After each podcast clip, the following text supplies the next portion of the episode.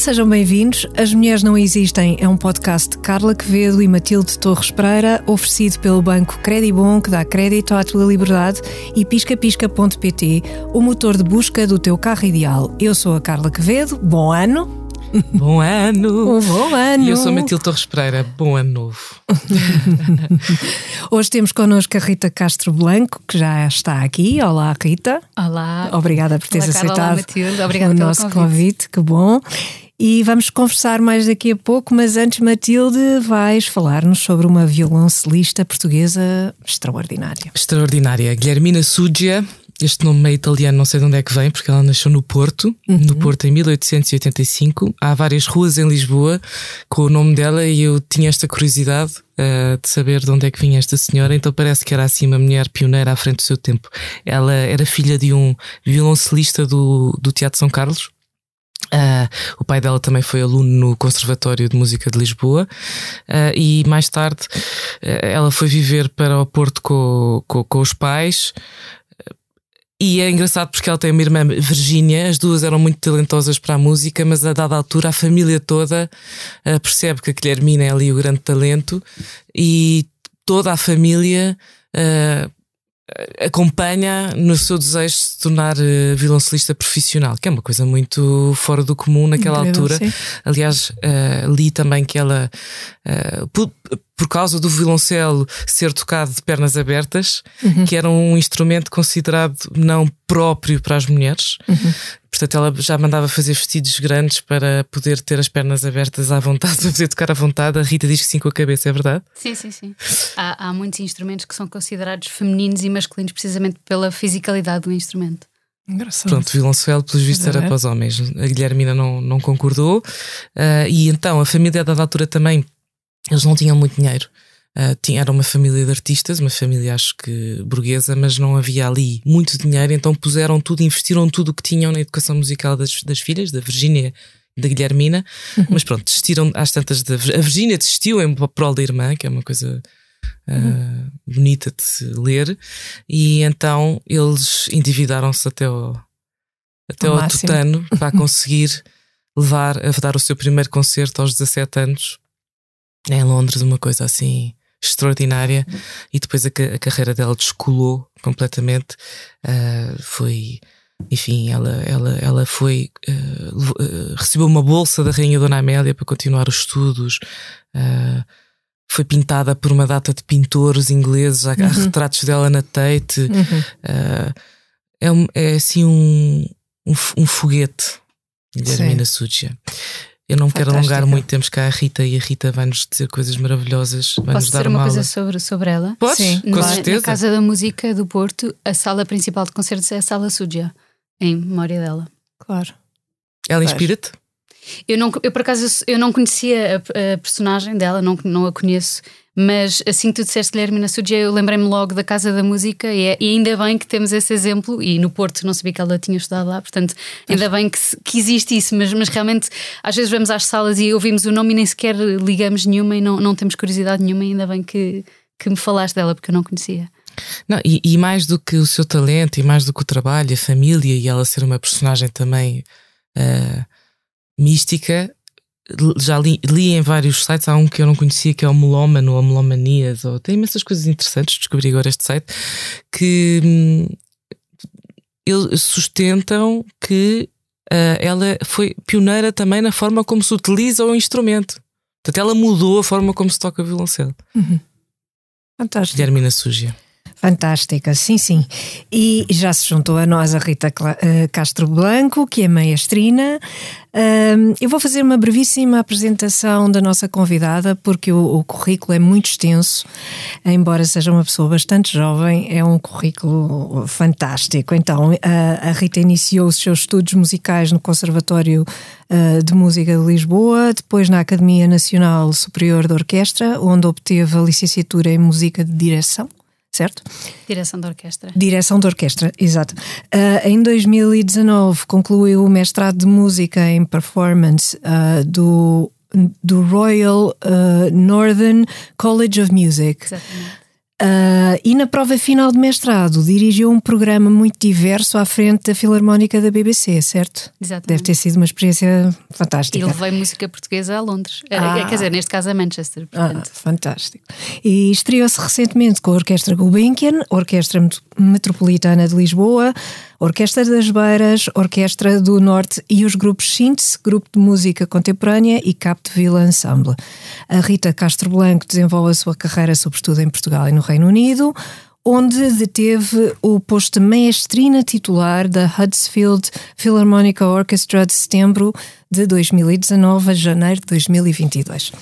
Rita, esta dedicação à música foi cultivada na família? Como é que Sim. isto começou? Muito, muito. Muito. Uh, não só do lado da minha mãe existe uma grande ligação à música, especialmente ao fado, uhum. de uma forma vá, se calhar não profissional, mas porque o fado também tem esse cariz muito de transmissão de folclórica, não é? De, de uh, sem, sem ser de, estudos. Uh, e do lado do meu pai também há um grande amor pela música, especialmente música clássica, e o meu avô é um grande melómano. Uh, e também esteve ligado a, uh, aliás, foi administrador da Fundação Carlos Gulbenkian e sempre esteve ligado também ao departamento de música. Portanto, desde pequeninos que eu e os meus irmãos fomos incentivados a, a cultivar isso e, e, estudámos música. Eu depois fui quem estudei mais, mais profundamente, uh, mesmo a nível, mesmo até aos 18 anos, e depois escolhi realmente ir para a direção da orquestra, mas não foi uma decisão assim tão linear. Eu, eu até aos 18 anos não, não achei que ia ser música. Eu uhum. achei que ia ser engenheira ou arquiteta ou sei lá, ainda nem sabia bem o que é que, que, é que queria fazer e depois finalmente descobri a direção da orquestra uhum. e um bocadinho se calhar como a Guilhermina Sudia, quando eu decidi uh, foi, foi incrível ver uh, a força que a minha família me deu para, para, esta decisão, ou, ou, ou, não, não houve quase ninguém a opor-se a esta decisão. Se calhar também pela performance que eu já tinha e, e os resultados que eu tinha, mas se calhar a minha decisão foi tão extrema do género. Eu tenho que fazer isto que, que não tive oposição e que me apoiaram e ainda hoje em dia me apoiam, porque é uma vida difícil até começar a conseguir a fazer carreira. Eu tenho quase 30 anos e só há dois, três anos é que comecei a trabalhar não é? Quer dizer, não é um, não é um percurso assim tão linear. Este é o trabalho na música e inicia-se com que idade é começaste? A... Não, uh, eu estou a dizer profissionalmente, no sentido em que estou a ser paga para trabalhar, Bem. não é? Mas quer dizer, eu comecei a tocar violino com 5 anos. Depois uhum. fiz o conservatório todo, depois estudei mais uns anos, depois fiz licenciatura, depois comecei um mestrado até na Escola Superior de Música, mas pensei, este não é o mestrado que eu quero fazer. Eu fui para a Inglaterra fazer o mestrado e desde, desde, o, desde o momento em que eu comecei a dirigir, tive performances públicas, mas como aluna, não é? Portanto, uhum. é, uma, é um, uma situação académica, com claro, orquestra não é académica. É profissional. Não é profissional. Não. E, portanto, uhum. eu comecei a trabalhar, o meu primeiro trabalho, vá, foi uh, em 2018, 2019, quando comecei a ter assim uns concertos locais em, em Inglaterra, em Manchester, com orquestras regionais amadoras. E Huddersfield Philharmonic Orchestra é uma orquestra amadora eu sou paga para lá estar, portanto o maestro é o único que, que, tem, que tem um posto de trabalho, vá. O resto são tudo pessoas que ou tiveram que deixar de estudar música ou já não são músicos profissionais, já estão em, em, na reforma e portanto querem continuar a tocar e uh, juntam-se a estas orquestras. Uh, e foi estes os meus primeiros trabalhos. Portanto, no fundo, eu tenho quase 30 anos, mas só comecei a trabalhar há dois ou três ou quatro a anos. trabalhar como maestra. Sim. Porque também já certo. foste lanterninha na Gulbenkian. Sim, sim, exato. Como é óbvio, tive, fui dando os meus trabalhinhos.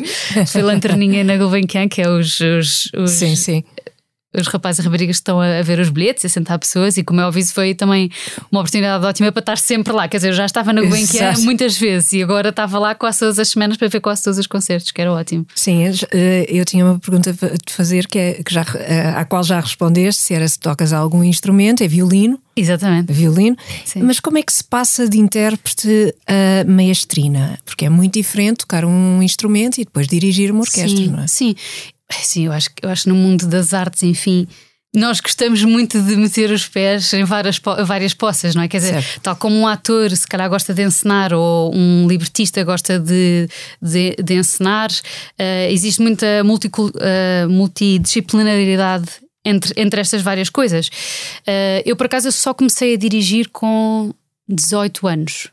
E foi porque uhum. isto, eu conto sempre esta história, não tenho vergonha nenhuma de contar, mas eu não queria ser violinista, não queria, por, por todas as forças. Eu adorava tocar violino, adorava tocar em orquestra, mas não tinha prazer nenhum em tocar sozinha. E eu pensei, ser violinista, eu tenho. A maior parte do trabalho é tocar sozinha, ou nem que seja estudar sozinha.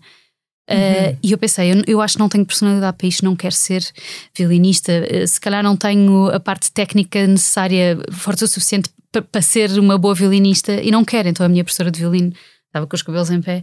Disse, então, mas estiveste a, a, a, pôr tantos anos na música, porque é, que não, porque é que não vais ser música? Eu não, mas eu acho que vou ser uma ótima engenheira. Eu, quero... eu fui para o técnico, eu comecei uma licenciatura no técnico, Sim. mas. Uh, fui experimentar várias coisas e depois comecei a ter umas aulas de direção de orquestra e apaixonei-me completamente. Uhum. Quer dizer, qualquer pessoa que me conheça, se calhar a Matilde consegue, consegue dizer. Ela já isto. nasceu o dedo no ar, ponta para mandar em toda a gente. Exatamente. Se bem que direção de orquestra ajuda. é mais do que isso, como é óbvio, é mais do que isso, mas está, há ali um quê? Há ali há um, quê, quê de autoritário. Há um quê, do género, do género. A, a música está aqui, foi o compositor que escreveu, mas sou eu que mando. Não, estou a brincar.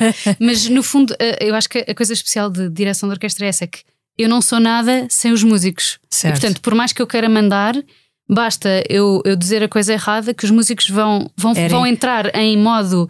Eu estou a fazer música, não estou aqui para te servir, estou, aqui para servir a música. Mas isso acontece, quer dizer, entram sim, em sim. modo autossuficiente, por assim sim, dizer. Claro, claro. E não, e não querem saber da direção. Sim, e por isso, é isso que, acontece. Sim, porque, porque Uhum. Infelizmente ainda existem maus maestros e existem bons maestros, mas que são péssimas pessoas. E portanto, certo se chegamos à frente de uma orquestra e de repente somos execráveis ou, ou, mandamos sem razão nenhuma ou dizemos uma coisa musical completamente estapafúrdia, eles desconfiam, desconfiam e entram quase em modo eu vou fazer o meu, o meu, trabalho, se calhar vou tentar fazer o que tu estás a pedir, mas o que eu estou aqui a fazer é tocar esta música bem, não é? Cá servir ideias tapafúrdias.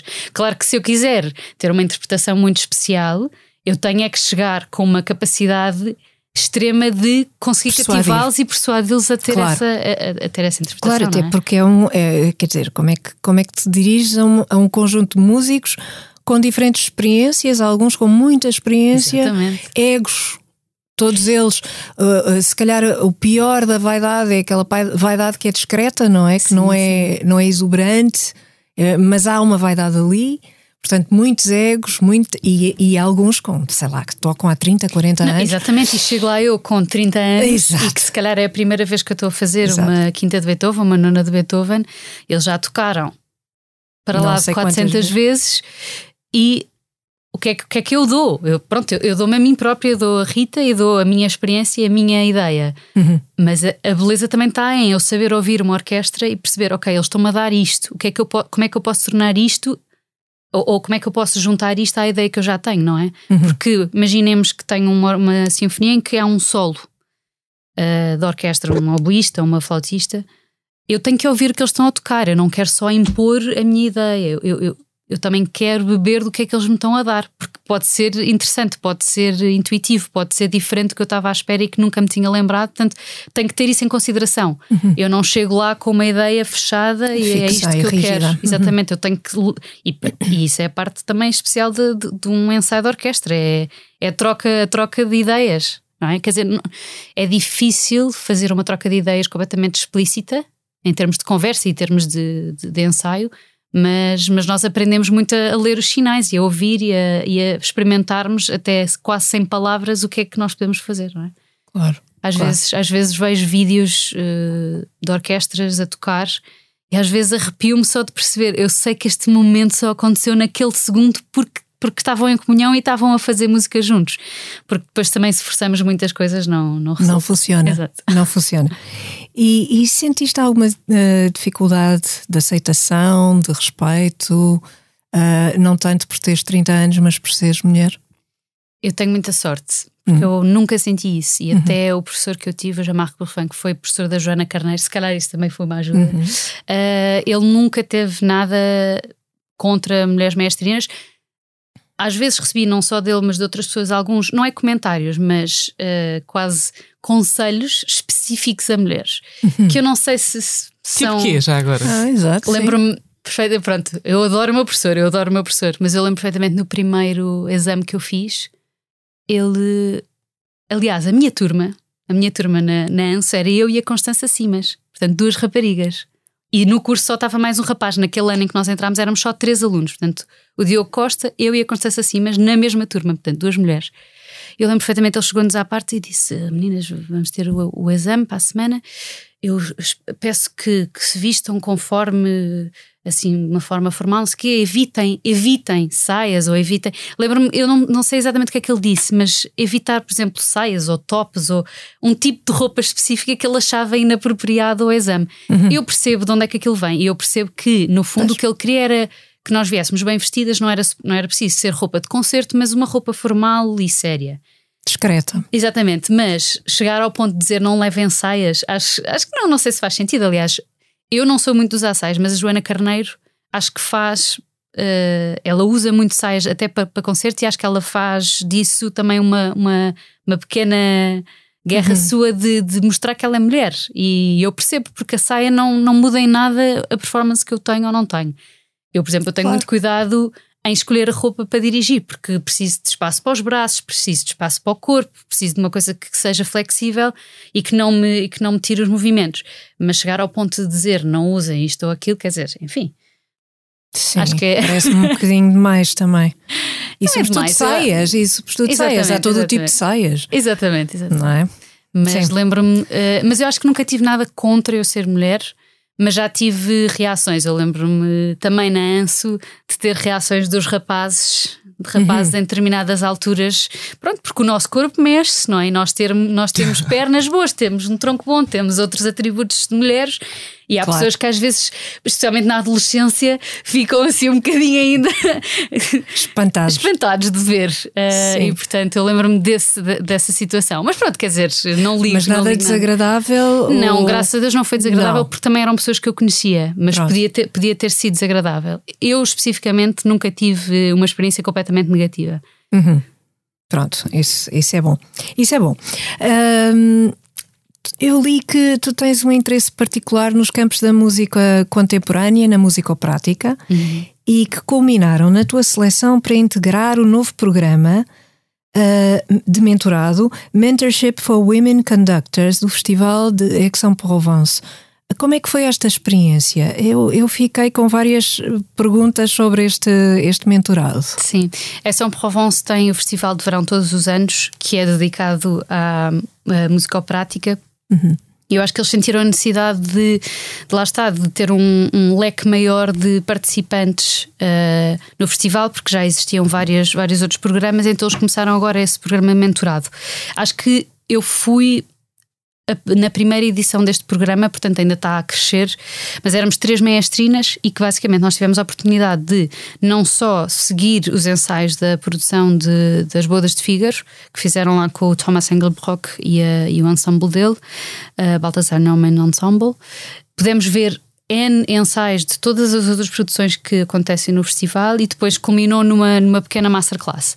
Uhum. No fundo, não tivemos imensa oportunidade de direção, mas o que, é que, o que é que aquele programa nos dá?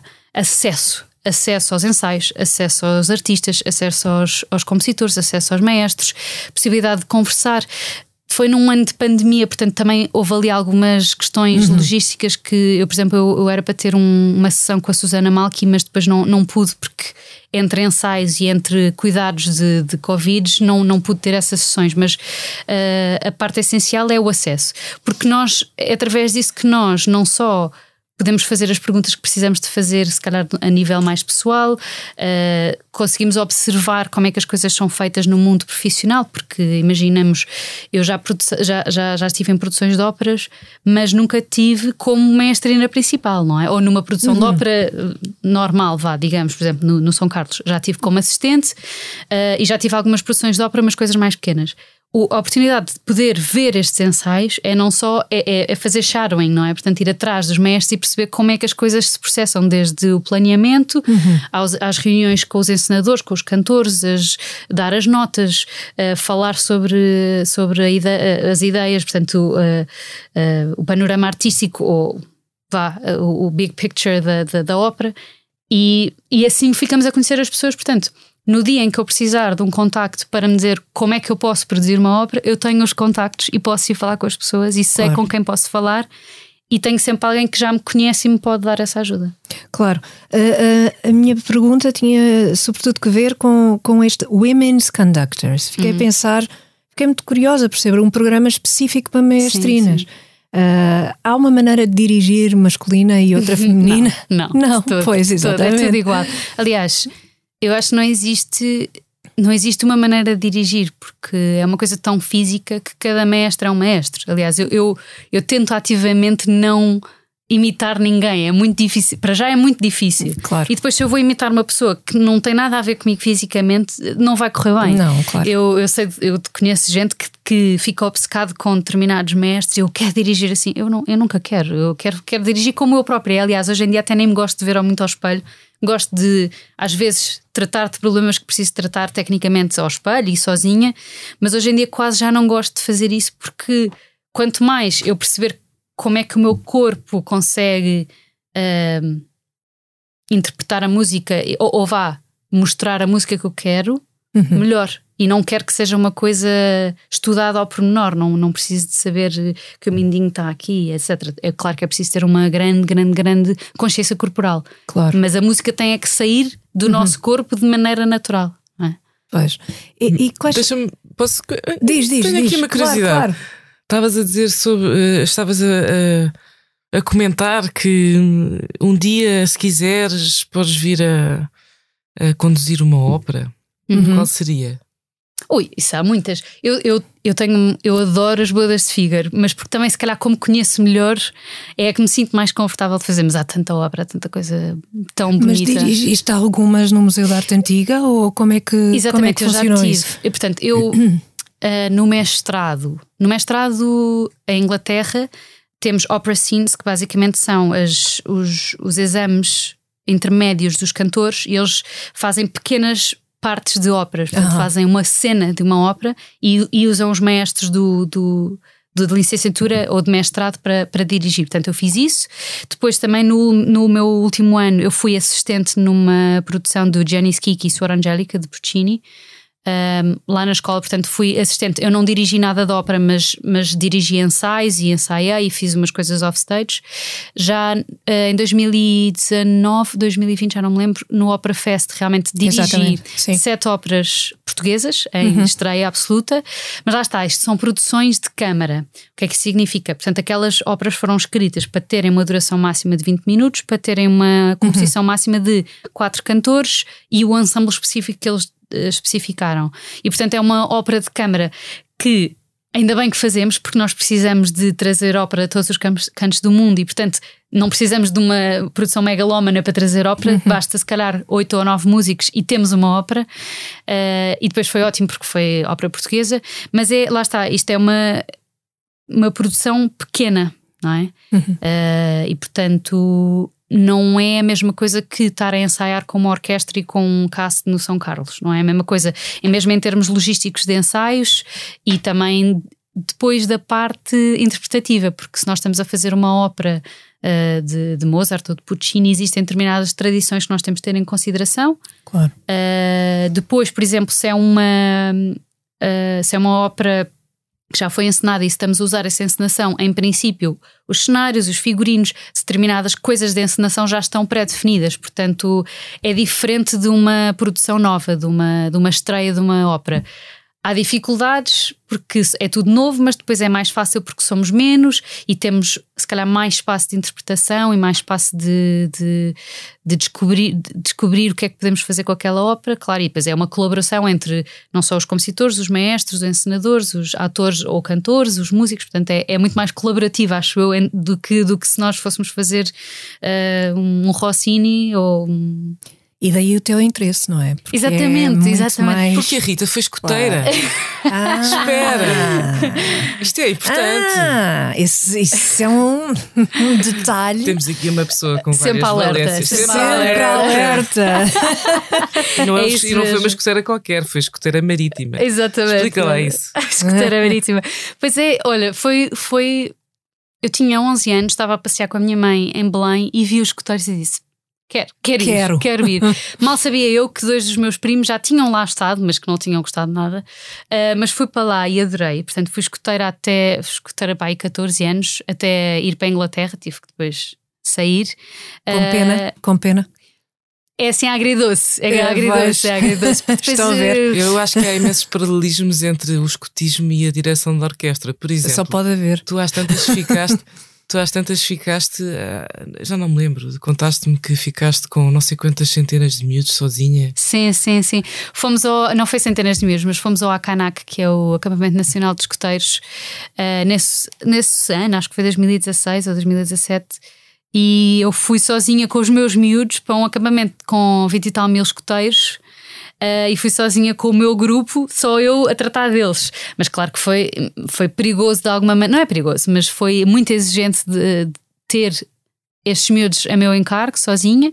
A minha sorte foi que, por acaso, o campo onde eu estava literalmente eh, acampada era na, na fronteira com o, o- outra secção onde estava outro chefe, meu amigo, que também estava sozinho com os dele. Então nós entre ajudávamos ali. Pronto. Mas sim, é, é, um, Que idade é que eles tinham, esses miúdos? os meus miúdos tinham dos 10 aos 14, a Eram segunda quantos? secção. Exato, eram 20 e tal. Não são, não, é Quase que não uma é orquestra. muito, mas é que, é É que uma orquestra pequenina. Para miúdos desta idade não, não, não é suposto ser uma pessoa para 20 e tal miúdos, é suposto ser Não, muito mais. claro. É suposto ser para aí um, um adulto por 4 ou 5 Exato. crianças, porque é preciso, eles têm Claro muita que sim, energia e depois claro. 10 dias com estas crianças, quer dizer, uma pessoa dá em doida. Sobreviveste, pelos vistos. Foi assim. Levaste a batuta?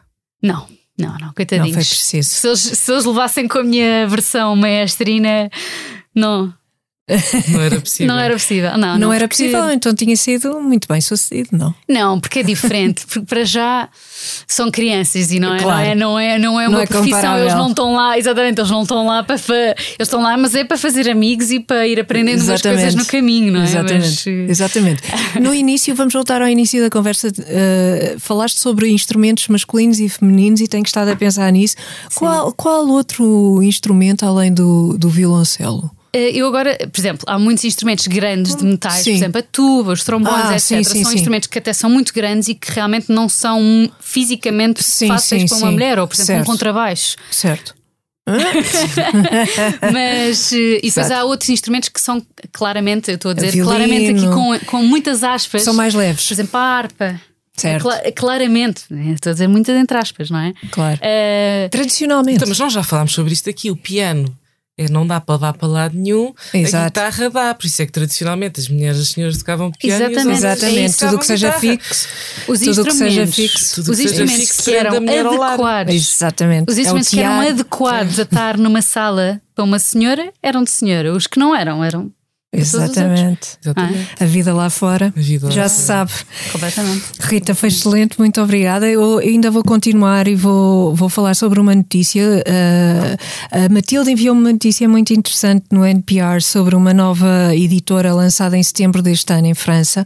Chama-se La Boîte à, à Pépite uh, e foi criada pela violoncelista Heloïse Lusati para divulgar o trabalho de mulheres compositoras sobre as quais nada sabemos, nem sequer sabíamos que existiam, nem nunca tínhamos ouvido falar delas. E durante a, pandemia, com menos trabalho e mais tempo, a Heloise decidiu pôr em prática este projeto que já tinha pensado há muito tempo e começou por publicar os discos de uma compositora francesa, Charlotte Souris. Uh, que morreu em 1955 e o pouco que eu vi é maravilhoso custa a crer que nunca tínhamos ouvido falar dela, e parece que durante a sua vida eh, foi famosa, depois morreu e nunca mais ninguém falou dela. Foi completamente esquecida, completamente apagada da história. E porquê que, porquê que raramente se tocam peças de mulheres realmente? Ou parece haver eh, essa preocupação? Porquê que não se tocam mais peças de mulheres compositoras? Eu acho que até se calhar ao meio do século XIX, se calhar isto são senhoras que, lá está, havia muitas, eh, muitas profissões que não eram adequadas a senhoras e, e, escrever, compor não era necessariamente adequado. Então elas compunham para os ambientes em que elas eram aceites, nomeadamente os tais concertos privados ou, ou apresentações. da sala de estar. Exatamente, exatamente. Portanto, eh, se calhar a maior parte das composições que, as, que temos de compositores até meados do século XIX são composições para piano, ou são canções, ou são coisas corais. Portanto, são de um género que não é o que fica para a história, não é? Quando claro. nós pensamos em música clássica, o que é que pensamos? Nas sinfonias, uhum. nas missas, etc. Isso eram os homens que escreviam. As uhum. mulheres escreviam para os círculos, círculos. onde elas onde mais, elas mexiam. Mais restritos. Portanto, são coisas assim de câmara, são coisas pequeninas, mais delicadas, com se calhar temas muito uh, delicados, não é? Exatamente, exatamente. Uhum. E, Mas há exceções? Eu acho que, aliás, há de certeza, para já, porque uh, uma coisa que não se fala muito, eu acho que é, por exemplo, os, as, as freiras, porque de certeza que havia música religiosa sim, sim. e as freiras escreviam, portanto, haveria de certeza música religiosa uh, escrita sim, claro. por mulheres.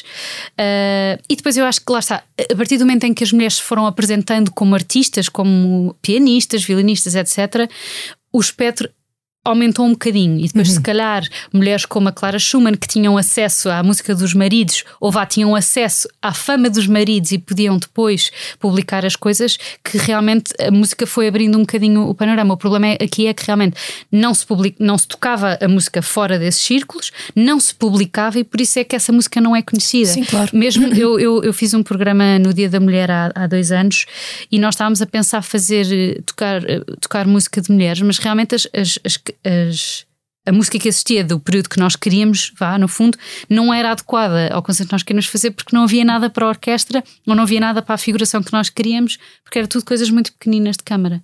Uhum. É, é, simplesmente é restringido pela situação que elas viviam na altura. Mas temos compositoras hum. contemporâneas a escrever para claro orquestra? Que sim, claro que, sim. Dizem uns sim, nomes para a gente Sofia Gubaidolina, um, como é que é? Saia Cariarro. Em Portugal Ana Searas, uh, Angela da Ponte, há, há muitas. Eh, se forem, há, há, dois sites muito bons portugueses que falam sobre compositoras portuguesas e também há mestrinas portuguesas que nós, que nós não temos noção, mas, mas já existiram. Hum, já existiram. Pois. Uh, Lily Boulanger é um, é um, dos grandes nomes que hoje em dia se fala, que foi uma. Era irmã da Nadia Boulanger, portanto eram duas irmãs muito musicais. Uma acabou por se tornar uma das grandes pedagogas e, e professoras de, de harmonia, e a Lily Boulanger, eh, infelizmente, morreu muito cedo, mas era uma compositora incrível e chegou a ganhar prémios mesmo na sua, na sua juventude, porque ela morreu com 20 e poucos anos, portanto.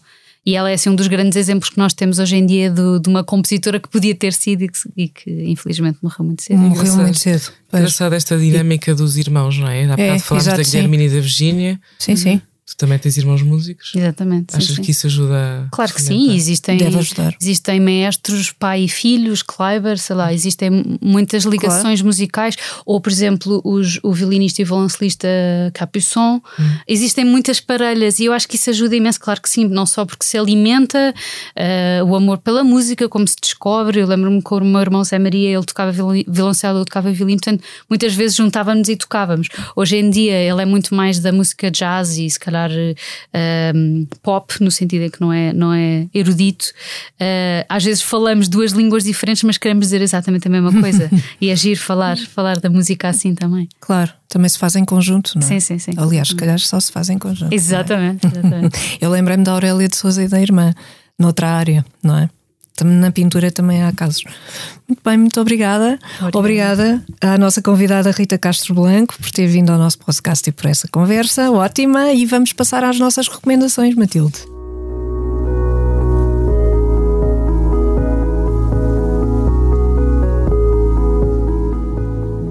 As recomendações de As Mulheres Não Existem são oferecidas pelo Banco Credibon, dá crédito à tua liberdade e faz a tua simulação em credibon.pt.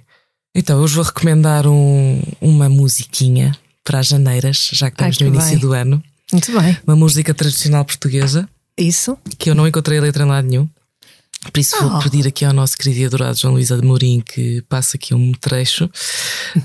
a música chama-se Janeiras e, e a autor, ou pelo menos a intérprete, não, a autora não sabemos de certeza quem é que é. A intérprete é Lucília Maria Brás e está num disco que se chama Portuguese Traditional Music da Extremadura e, e eu vou só dizer uma das frases que apanhei a ouvir, que era venha nos dar a esmola de tocinho ou de chouriça.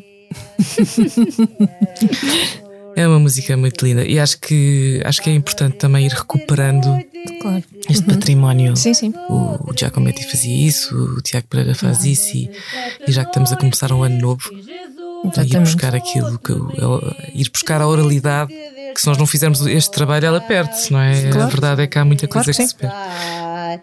Suas carnes lhe cortaram, suas carnes deixou cortar. Suas carnes lhe cortaram, suas carnes deixou cortar. Quem são aquelas três sombras que ali vão daquele mar? É os reis do Oriente que Jesus vem visitar. É os reis do Oriente que Jesus vai visitar. Senhora que está lá dentro, deixe-se estar que estava aí. Mande-nos dar as molas. Olha, eu trago uma série de- da Netflix. Uh, não tem a ver com música, embora tenha uma banda sonora fabulosa. A série chama-se Wednesday. uh, e foi realizada pelo Tim Burton uh, e está a ser um enorme sucesso. Uh, a Wednesday é a filha da Morticia Adams e do Gomez Adams. Uh, e o Tim Burton. Cara quis- minha! Então, Desculpa, tive que fazer isso. Não tu é o que dizia o. Não sabes o cara minha? Não. Então o Gomes é a a fra- cara minha! Cara minha! Cara minha! Encher a Mortícia de beijos. Sim, Não, não te lembras dessa Gomez, o Gomez, Gomez, que é uma personagem fabulosa, era naquela versão an- antiga Com a Angelica com a Angelica Houston, Houston. mas antes dessa houve outra, em 1970 ou uma Sim, coisa assim. exatamente. Ah, em que aparecia a Wednesday, aliás, a dançar e passos dessa dança foram adaptados para, para agora para esta Wednesday ah, contemporânea, que é a, a- desempenhada pela atriz ah, Jenna Ortega, acho eu, e muito bem, é fantástica. Ah, eh, eu achei graça o Tim Burton que- querer contar a história da filha que se veste preto, é expulsa de todos os colégios, não anseia por ser aceite, tem um desprezo saudável pela chamada normalidade, é awkward nas relações sociais e não quer mudar, não pretende mudar nada disso. Portanto, aceita-se como é e eu acho que não há melhor exemplo para as raparigas de hoje em dia do que a Wednesday. Aí no mundo de Barbies de Instagram, sejam Wednesdays. É o Exceto que eu aquela parte em que, te, recomendo. em que assassinam pessoas. Não, isso é um detalhe. Não te prendas a detalhes, Matilde. Isso são pormenores. Eu pormenores sempre da adorei o Wednesday. Adams. Aliás, aquilo é, É com a Christina Ricci, que é a Wednesday Adams. A a Wednesday, musa do sim, Tim Burton. sim, sim, sim. Não, mas eles estão a tentar resolver um mistério, eles não andam a matar ninguém. Não. Pelo menos nesta versão. Mas E é que isso eu também monstro. acho estúpido. Há um porque isso eu monstro. também acho que já é uma coisa muito. Muito. eh, Nha, nha, nha, agora a malta muito sensível. Estão a ver? Como Porque, assim? porque na Wednesday, a Wednesday Adams do, com, com o Raul Júlia, com Sim. a Angelica Houston, com a A Christina família Ricci Adams. a e com o Adams. Christopher Lloyd a fazer de irmão. Sim. Estive a ver no Halloween agora. Sim, sim, sim. E aquilo é ainda mais tétrico. Só Sim. que é de uma maneira, tem um humor excelente. Eu, eu ainda não consegui ver mais do que meia hora da Wednesday porque Ah, é giríssimo. porque está-me a irritar É aquela giro. estetização Netflix. É muito nha, nha. giro, é muito Mas giro. tudo bem, hei de lá voltar. Tens, tens de voltar, tens de ver a cena da, da dança, que é mais para o fim, dança, que é tá bem. ótima, que é Depois giríssima. episódio que é que E tem um bocado uma cena tipo Carrie também. Ah, Há muita uh, mistura ali. tá bem. Eu adoro imensas a Carrie. referências, imensas Imensas referências. Tem a muita Carrie. graça. Tem muita graça e, e ela é sonha ótima. com vá com um balde de de porco Exato. na cabeça. Então não, ouve lá. E depois eh, vai tudo pelos ares, não é? Depois disso. Exatamente. Eu adoro a Carrie. Já falámos aqui da Carrie? Não, mas podemos falar para o Mas um próximo dia, episódio. um dia falamos. Caso podemos falar disso. Sou tão fã, Carrie. tão fã. Então agradecemos à nossa convidada Rita Castro Obrigada, Blanco. Carla. Muito obrigada por teres vindo, foi ótimo. As Mulheres Não Existem é um podcast de Carla Quevedo e Matilde Torres Pereira com o patrocínio do Banco Credibon e de piscapisca.pt. A sonoplastia é de João Luís Amorim. Pode ouvir e seguir os episódios nas plataformas habituais e em expresso.pt. Até ao próximo As Mulheres Não Existem, um podcast sobre mulheres para ouvintes de todos os géneros.